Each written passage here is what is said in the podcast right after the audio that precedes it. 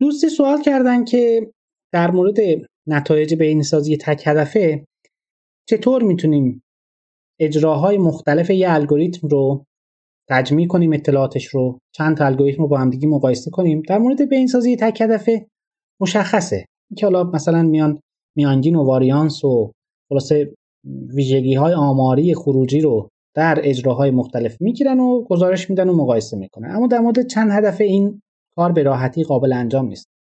ببینید ما یه سری متریک ها داریم برای بررسی کیفیت جواب ها در بهینه‌سازی چند هدفه که نوعاً اینا یه بخشیشون مربوط هست به این که چند تا کلاً جواب داریم، چند تا جواب مثلا نان دامینیتد پیدا کردیم، یه تعدادشون گستردگی جواب ها رو میاد نشون میده که مثلا کمترین مقدار و بیشترین مقدار ابجکتیوا رو میان و در نظر میگیرن، این که چه حوزه‌ای رو پوشش داده. این پوشایی و قدرت پوشش جواب ها هست. یه بخش دیگه‌ش هم توزیعه، یعنی یک نواختی که این چقدر به خوبی تونسته همه جا رو با یک توزیع یک نواخت پوشش بده. یه مقدار نظم میتونیم بگیم اینها رو. معمولا عامل ها اینا هستن. خیلی متریک های زیادی وجود داره تو این حوزه ها. بگردید مثلا برای هر کدوم از اینها تعاریف مختلفی هم هست. حتی شاید خودتون با یه مقدار دستکاری بتونید مثلا متریک خودتون هم معرفی کنید. خیلی چیز پیچیده ای نیست.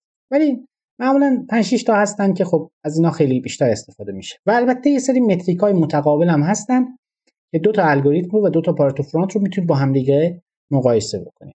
خب اینا به چه درد میخوره؟ اولا شما شاید یک الگوریتم رو 10 بار اجرا بکنید. یه الگوریتم بهینه‌سازی چند هدفه رو 10 بار بخواید اجرا بکنید. چجوری میتونید اینا رو دیتاهاشو اگریگیت کنید؟ چند تا راه برای این وجود داره. یکی این که شما همه این پارت و فرانت هایی که به دست اومد همه رو با هم ادغام بکنید، بعد احیانا اگر موردی دامینیت میشه بندازید دور. که معمولا این اتفاق میفته. یعنی یه الگوریتم رو 10 بار، 100 بار، 1000 بار اصلا اجرا کنید، پارت و فرانت‌هاش رو با هم ادغام بکنید. خب احتمال داره یه سری پاسخ تکراری هم باشه، مشکلی نیست. میشه تکراری هم حالا به یه نحوی حذف کرد، میشه هم حذفشون هم نکرد. خب مشکلی نداره. ولی خب نهایتا اونایی که هم دیگر دامینیت میکنن رو حذف میکنن، اونایی که دامینیت میشن. بعد حالا اگه تعداد زیاده با تکراری‌ها میشه حذفشون کرد. اینا که تکراری انجام باز اگه دیدیم تعداد زیاده، یه بخش دیگه این هست که شما میتونید کلاسترینگ اعمال بکنید روی اینا. چطور؟ دقیقاً شما مثلا فرض کنید که 10 بار یه الگوریتم اجرا کردید، پارت و فرانتاشون هم با هم ادغام کردید، الان میبینید که 650 تا شما جواب دارید. ولی شما 650 تا لازم ندارید. شما 50 تا لازم دارید.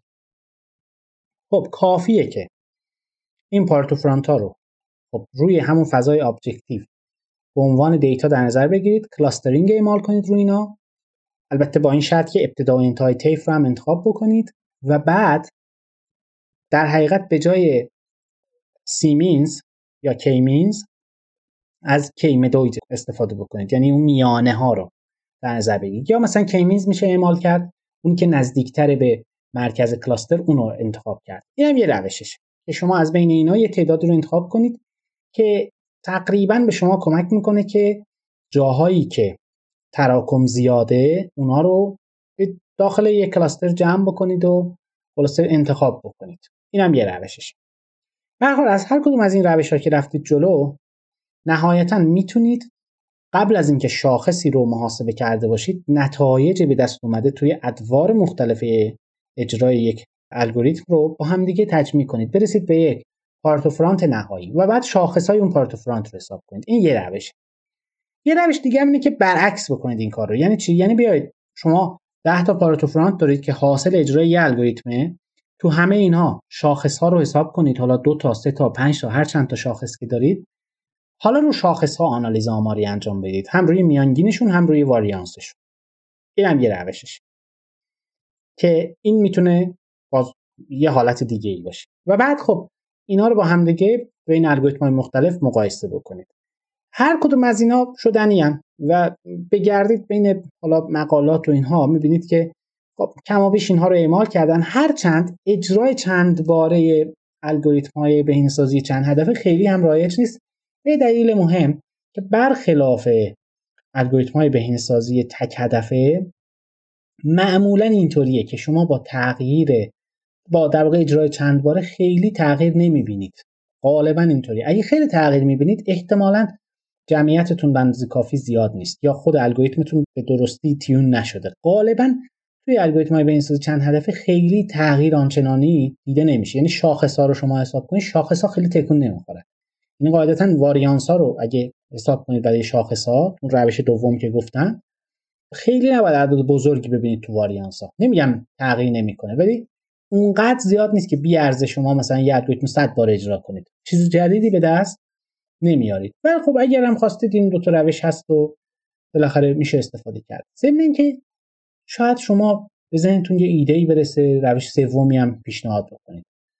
و اتفاقا همینا هستن. اینا کانتریبیوشن ها و خلاصه افزودنی های خود شما میتونن باشن به هر شاخه ای از کاری که دارید انجام میدید. یعنی اینجاها میشه خب نوآوری کرد، اینجاها میشه بهبود داد شرایط رو.